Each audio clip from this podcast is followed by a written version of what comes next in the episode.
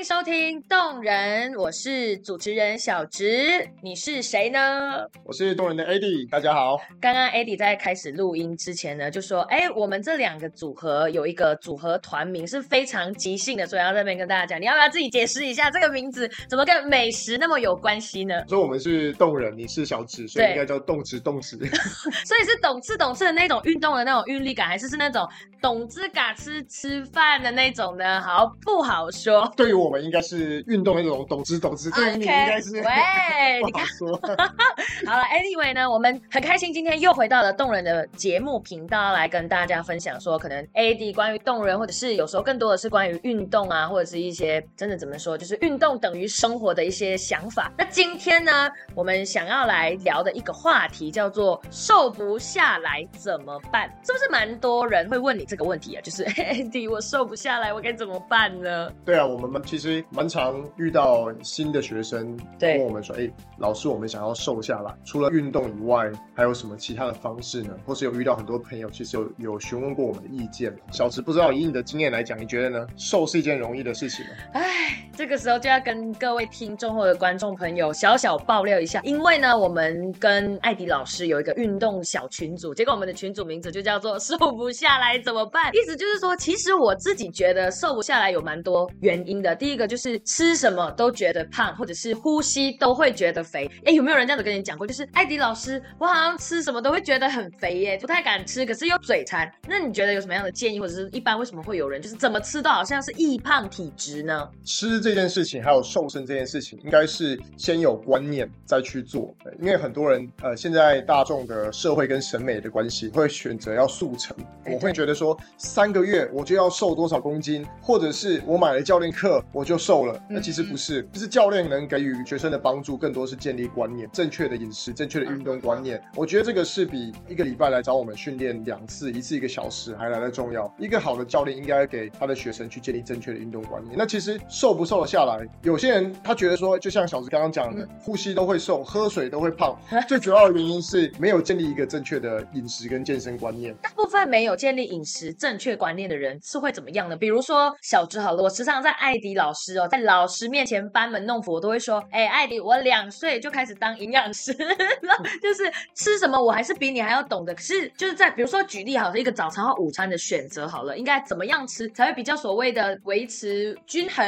应该是一个要有一个均衡的营养观念吧，而不是说哦，我今天吃一个比较多菜的就叫做好，是这样吗？对，就是小子刚刚讲没错，饮食均衡当然是非常重要的。就像我们也是讲，我们说健身不会只有一直练呃二头肌，就只要二头肌变得非常壮，其他部位不练嘛。那饮食也是一样，就是饮食要均衡。那我们常常听到的是，在一开始会找我们的学生，他可能自己先用了一些比较极端的减肥方式，比如说网络上的减肥训练法，或者是呃尝试一些比较极端的运动方式。那比如说一天可能只吃三颗苹果，或者是这周里面，比如说 GM 减减肥法，可能前三天你只有吃少量的蔬果跟青菜，然后第四天呢开始加蛋，然后再再来第五天会有这个肉类蛋白质补充。那其实越极端减肥方式啊，它的反弹可能性啊，就跟它的减肥的这个一开始得到的效益一样，会越。高对，所以如果假设你一个月你瘦了十公斤，那这样的方式呢，你不可能坚持一辈子。就是你一个月瘦十公斤的方式是不可能坚持一辈子。那所以呢，你要知道你在这个用极端的方式减下来这些体重啊，它可能是肌肉，那还有还有一部分的脂肪。那当然呢，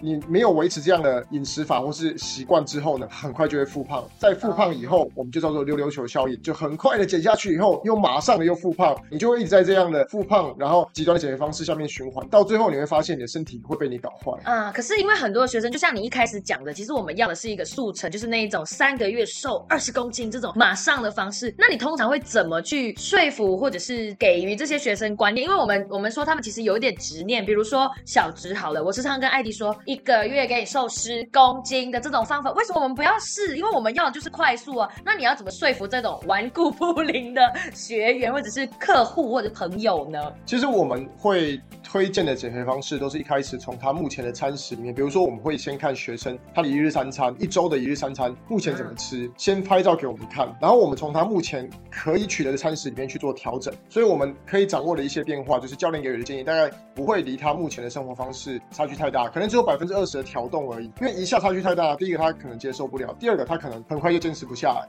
嗯，对，就像我现在做小子，你现在每天吃三餐吃水煮鸡胸肉，，no，你觉得现实吗？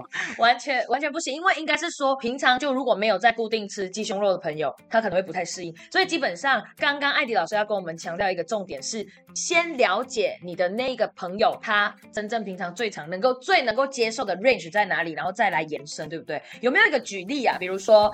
今天传给你那个照片长什么样子，然后你会怎么给他一个建议呢？一个实际的 case 跟我们分享。比如说，像每一餐里面，我们都会应该有含有碳水化合物，就是我们主食类、淀粉类，还有蛋白质以及蔬果。嗯，那就蔬果就是纤维素。那其实我们就从三种这种巨量维生素里面，我们就去看，那每一餐，假设你要增肌、你要增重，或者是你要减脂的话，你应该怎么样去调控你的餐盘里面这三种巨量维生素的比例？这个是最重要的。不是说我今天要减脂，就像我刚刚讲了，我很极端，就叫你只吃水煮鸡胸肉，这是不现实的。因为我们身体大部分的能量来源是来自于我们的葡萄糖，那你吃的碳水化合物呢，就会被转换成葡萄糖，供给你日常的生活使用。那如果假设你今天很极端，只吃你的水煮鸡胸肉，那你接下来可能面临到你你会开始，比如说你的大脑运转开始变慢啊，心情会不好啊，对，然后你荷尔蒙可能也会有失调的可能。所以我们会建议，比如说像减脂的客户呢，那一日三餐里面会更多的摄取蛋白质，蛋白质呢可以摄取到一餐的总量里面，比如说占百分之四十五左右。四十五，大概平常如果我们去点自助餐的话，应该怎么点比较好呢？你的我们一般都会以手掌来建议。哦，手掌，OK，好，听好了，这里是重点哦，要笔记。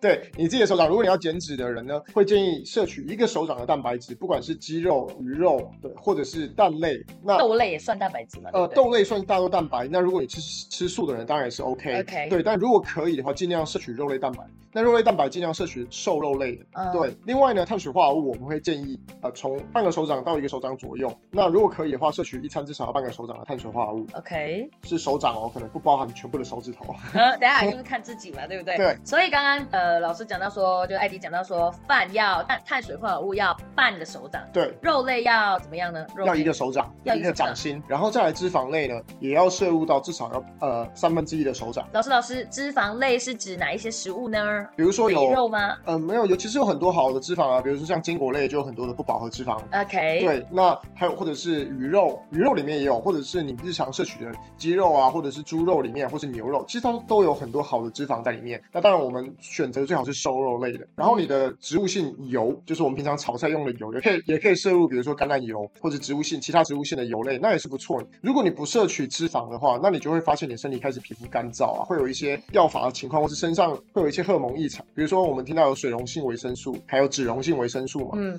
那所以如果你都不摄取脂肪的话，这些维生素它是没办法被储存在你的。体内的像脂溶性维生素，所以这样就会造成你的身体开始一些荷尔蒙紊乱，其他问题出现。所以你为了要减个肥，把身体搞坏，其实这是非常不必要的。嗯，对。然后再来就是纤维素的摄取。那因为纤维素本身蔬果类啊，像水果的话，尽量挑选一些低糖类的水，低糖类的水果。OK，低糖类的水果。来，让我来想想啊，因为我号称两岁就当减肥营养师，没有自己讲低糖类的水果，我指比如说那个苹果算是低糖类吗？还是不是？哎，等一下，我是不是又耍笨了？其实我觉得这个方式很简单，大家不用去记，我们只要知道，哎，比如说我们日常常吃的水果，比如说香蕉啊、苹果，然后呢，在 Google 上面打上香蕉空格 GI 值，你就会发现，哎，它这个苹果里面含有多少 GI 值，或者是它的糖类的总量，嗯，糖类的总量，那你就知道每一百克的苹果里面它含有多少的碳水化合物，含有多少的糖类，这个是比较重要的。嗯嗯嗯，对。那刚刚提到一个，我相信小哲说，哎，什么是 GI 值？对我刚刚就想问说，天哪，完蛋，快要进入一个我不会的领。域了，那是什么？赶快跟我们说。对，GI 值其实就是升糖指数，代表你的血糖啊，会因为吃进去这个食物波动的多快，波动的多慢。它可以 GI 值越高的食物呢，它可以被身体吸收消化的越快。比如说，像我们去医院吊点滴葡萄糖，OK，它可以很瞬间被身体吸收。所以在你低血糖的时候补充葡萄糖，或者是我们补充那种运动饮料，它其实里面还有很多快速的葡萄糖，可以高 GI 值，然后里面有糖分，可以快速被身体吸收的。对。那但是高 GI 值的食物呢，会让你血糖波动比较快，快速补充补充能量，但是你的血糖会快速的。下降，所以如果我们日常生活中呢，常常摄取高糖类的食物、精致类的食物，那这些食物呢，比如像糖果啊，或者是蛋糕啊，对，或是你刚刚去吃的冰淇淋啊，这些都是属于高糖类的食物，那就会造成你的血糖波动很快，你就会很快就会易饿，你就会再想再吃其他东西。哦，真的假的？我 OK，今天嗯，也有可能很多的运动健身的朋友本来就已经知道这件事情，但是作为运动小白的我，刚听到他说，哦，原来我们摄取了高 GI 的食物会马上容易饿，我以为不。是吃了会更快饱吗？呃，不会，你你你你会快速补充能量，但是因为你身体里面的胰岛素啊，我们知道不是呃这个糖尿病人的大胰岛素。，对对对，身体胰岛胰岛素会大量的分泌去帮助你降血糖，它达到一个平衡的状态，所以你的血糖就会快速的被胰岛素拉下来。那接着你开始就会觉得，哎，好像没感觉饿了，有点低血糖，因为你胰岛素大量的分泌会有一些代偿的反应。OK，，所以我们日常摄取的食物应该要属于低 GI，，像五谷杂粮啊、糙米饭啊这些不好被消化，可能也不好吃的食物。哦，天对呐，长知识了！所以到目前为止，要跟运动小白，或者是可能对于营养平常不太涉略的朋友来说，今天艾迪给了我们一个很重要的资讯，就是我们在选择食物方面呢，刚刚我们讲的那个手掌心的切分呢、回去考考大家，就是还记得说那个脂肪要占多少手掌心呢？肌肉要占多少手掌心？再来就是糖类，刚刚说的要摄取低 GI 的食物。那不知道低 GI 的食物是有哪些呢？刚刚有简单举例嘛，就是五谷杂粮这种。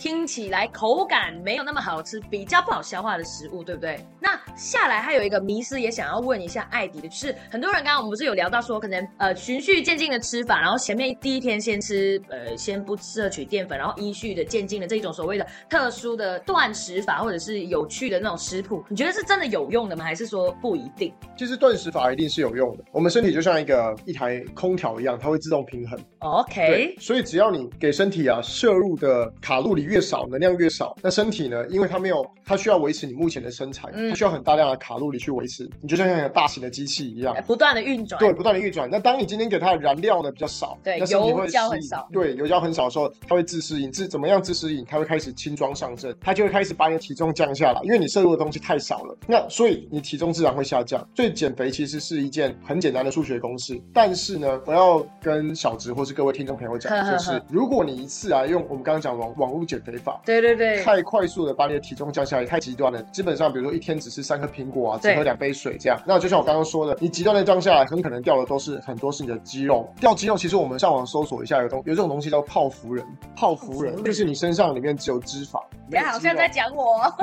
就是你的肉是松垮垮，没有什么支撑性。，OK，对，那你说这种方式有没有效呢？当然有效，但是通常我们用这种像一六八或者是网络上常看到的这些断食法，对对对，基本上十公斤十天之类的，我们会推荐这个是给专业的营养师评估以后，然后由他们去开设饮食处方签，然后再用这些饮食处方签，呃，克制化的饮食处方签，让嗯。教你去怎么吃。因为你如果不知道你一天该摄取摄入多少的卡路里量，你就直接用断食法的话，嗯。很可能就会变成我刚刚讲的，你体重一定会下降，你会进入溜溜球反应，你很快就会复胖了。对，因为你维持这种饮食法，它会有一个高原期，高原期是指就是你会开始停滞，哦，就像人家减肥减到一个阶段就不会下降，好像在对，没有错。然后你要再往下减就很困难，你只能采采用更极端的减肥方式，嗯又吃更少。那这个时候你的肌肉量越来越少，越来越少，越来越少。当你有一天说我受不了了，我不要再过这样的生活了，那恭喜你，你马上就会复胖了。马上那个溜溜球就这样咻一声又再回来了，对不对对，那你下一次呢？你要再减下来又更困难，为什么？因为你的肌肉量越来越少。？OK，肌肉就像是我们身体的引擎一样，没有没有引擎去消耗这些燃料了。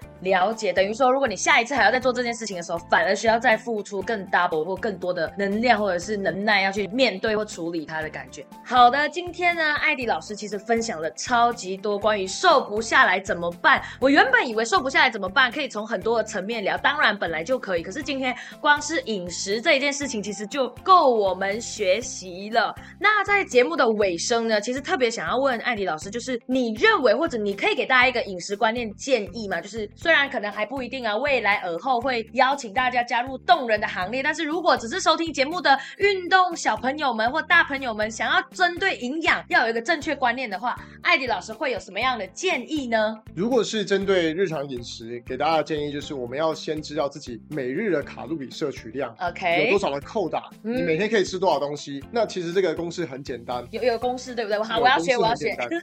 对，那我们知道说，其实一个人呢、要减一公斤，就是要消耗七千七百大卡的卡路里。哦要赤字要负七千七百大卡等于一公斤。那我们就会知道说，那如果是这个数字的话，那我们一开始要先知道自己的基础代谢率有多少。是，哎，如果以小植这副模样、这个德性的话来举例的话呢？基础代谢率跟人的体重有很大的关系。啊对那所以假设比如说我八十五公斤好我的基础代谢率大概是在一千八到两千左右，是，那会有一些些浮动，因为跟每个人的肌肉量会有差异。跟他工作平常的活动量也有差异，对不对？除了、就是嗯对，除了基础代谢率之外，我们还要去看他，比如说你的日常的活动消耗啊，有没有在运动啊，或者是你吃食物下去以后会有一些生热效应去消化这些食物，也会消耗你的能量。那这个叫做 TDEE，每每日的基础消耗。是那其实我们知道我们的扣打是多少，比如说我的一天扣打是两千，那我可以消耗我两千大卡之外呢，如果要产生赤字的话，那我给他讲讲一个很简单的公式嘛。我假设今天吃一千七百大卡，对我的扣打是两千，我今天消耗两千，那这样的话我是不是就赤字三百了？那所以呢，如果我一天是负三百的话，我一个月就是负九千。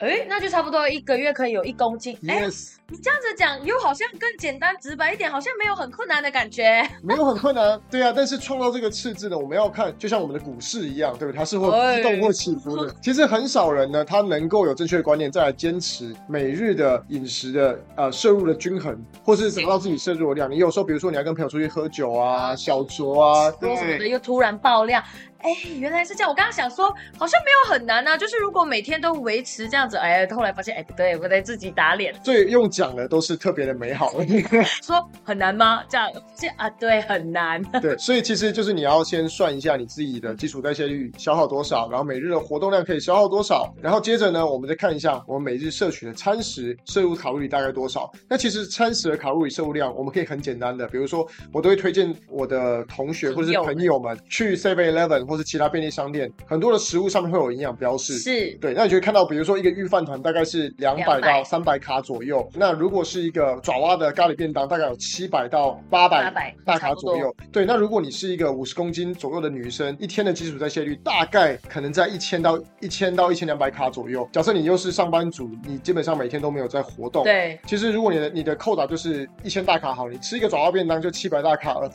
它就等于等于没了。对，所以我刚刚一开始跟开头就说，其实观念呢是胜于一切的。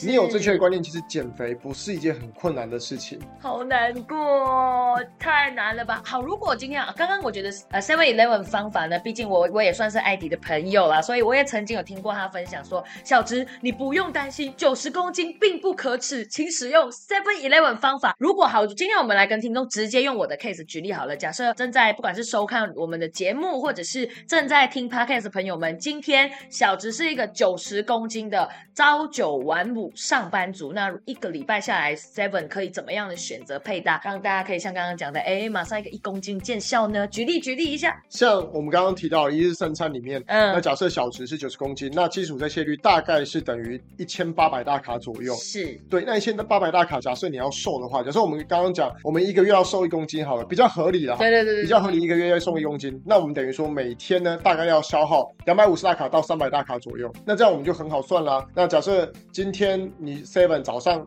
你去吃一餐，比如说一个御饭团，嗯，一个御饭团呢大概是两百两百到三百大卡左右。好那接着呢，你可以吃两颗茶叶蛋。，OK，那一颗茶叶蛋呢，可能的卡路里其实非常低啊，大概可能三十左右，三十到五十左右。那加上一杯、呃、无糖豆浆，一杯无糖豆浆大概在一百五十大卡左右。对对，那你这样一餐差不多就在四百大卡左右。，OK，四百到四百五，那其实这是一个很健康的饮食均衡的摄入。那然后呢，接着你再搭配一下蔬果的摄入，比如说你去吃苹果，或者是啊、呃有这个沙拉。啊，这边有卖沙拉嘛，对不对？不是那种千岛酱的沙拉，和风酱的沙拉还可以吧？和风酱的沙拉，那其实卡路里是非常低的，可能在五十大卡左右而已。对，五十到八十大卡。那我们大概一餐呢，在五百大卡左右。接下来按照同样的例子，那我们先看一下今天早上这一餐，我们是不是就有碳水化合物？有，预饭团也有碳水化合物嘛没？错，蛋白是不是有蛋白？白质？对，那接下来有是不是有纤维素？是。那其实就是饮饮食非常均衡的一个状态。哎，真的哎，真的是不知不觉。我刚刚想说，哎，哪里有蔬果类？我忘了，我们后面好像还有要吃沙拉。对，然后你按照同样的公式呢，复制乘以三，但是呢，你把每一餐，比如说御饭团换成差不多等量的碳水化合物，比如说你去看一下它的营养标识上面有多少碳水化合物，你去算一下，然后呢，等量，比如说我们去吃三明治，OK，换成三明治，然后呢，把蛋白质类呢，我们就可能替换成，比如说鸡胸肉。接下来呢，青菜类的，比如说你早上吃的这个这个沙拉，那我们是可以替换成，比如说吃其他的蔬果类，比如说综合蔬果，然后去计算它卡路里的总量。总之呢，一日三餐里面每一餐都是要营养均衡，要三种均量维生素，你的碳水化合物、蛋白质、脂肪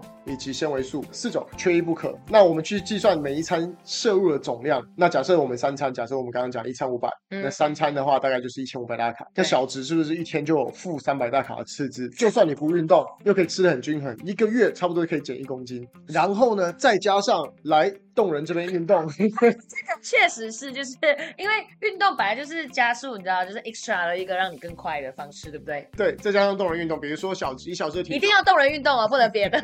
你小时的体重的话，一节训练课大概消耗四百大卡左右。嗯那你如果一周呢训练三次，大概是一千两百大卡，加上你一周呢三百大卡的次字，一周三百大卡是两千两千一，两千一加上一千二，这样差不多是四千三呃对三千三左右。那一个月三千三乘以四，差不多就是一万三千大卡左右的次字，那就差不多一公斤多一点点哦、差不多快两公斤了，对一点五到两公斤左右。它一点五到两公斤，然后加上偶尔有可能会放纵一下，所以这样来来回回下来，应该也可以有一公斤左右对。，这样的减肥方式呢，是可以帮助你长长久久，而且慢慢的递减下来的，像慢慢走下坡，而且这样你是可以维持你的生活常态的。是天哪！OK，各位今天学到了。不过小泽要说要跟大家现身说法一下，因为小泽曾经要讲给大家听，曾经就是真真的是到一百公斤，超级那个。当然我现在不能说我有多么的成功，因为我站在这里本来就是在一个学习的状态，我根本就还没有到所谓的理想、完美或完美状态，但还在一个学习的过程。确实有参考了一下艾迪老师的说法，因为我不相信嘛，我原本觉得说我是一个两岁就开始在诶减肥的人，应该比较懂营养吧，殊不知参考了 Seven Eleven 的减肥，不是减肥法，就是一个观念的建立以后呢，确实大大的有在帮助我说哦，可能在调整饮食上面或者营养均衡的观念，所以确实很受用，大家可以笔记下来。今天这一集呢，瘦不下来怎么办？第一个单元呢，先跟大家聊关于怎么吃，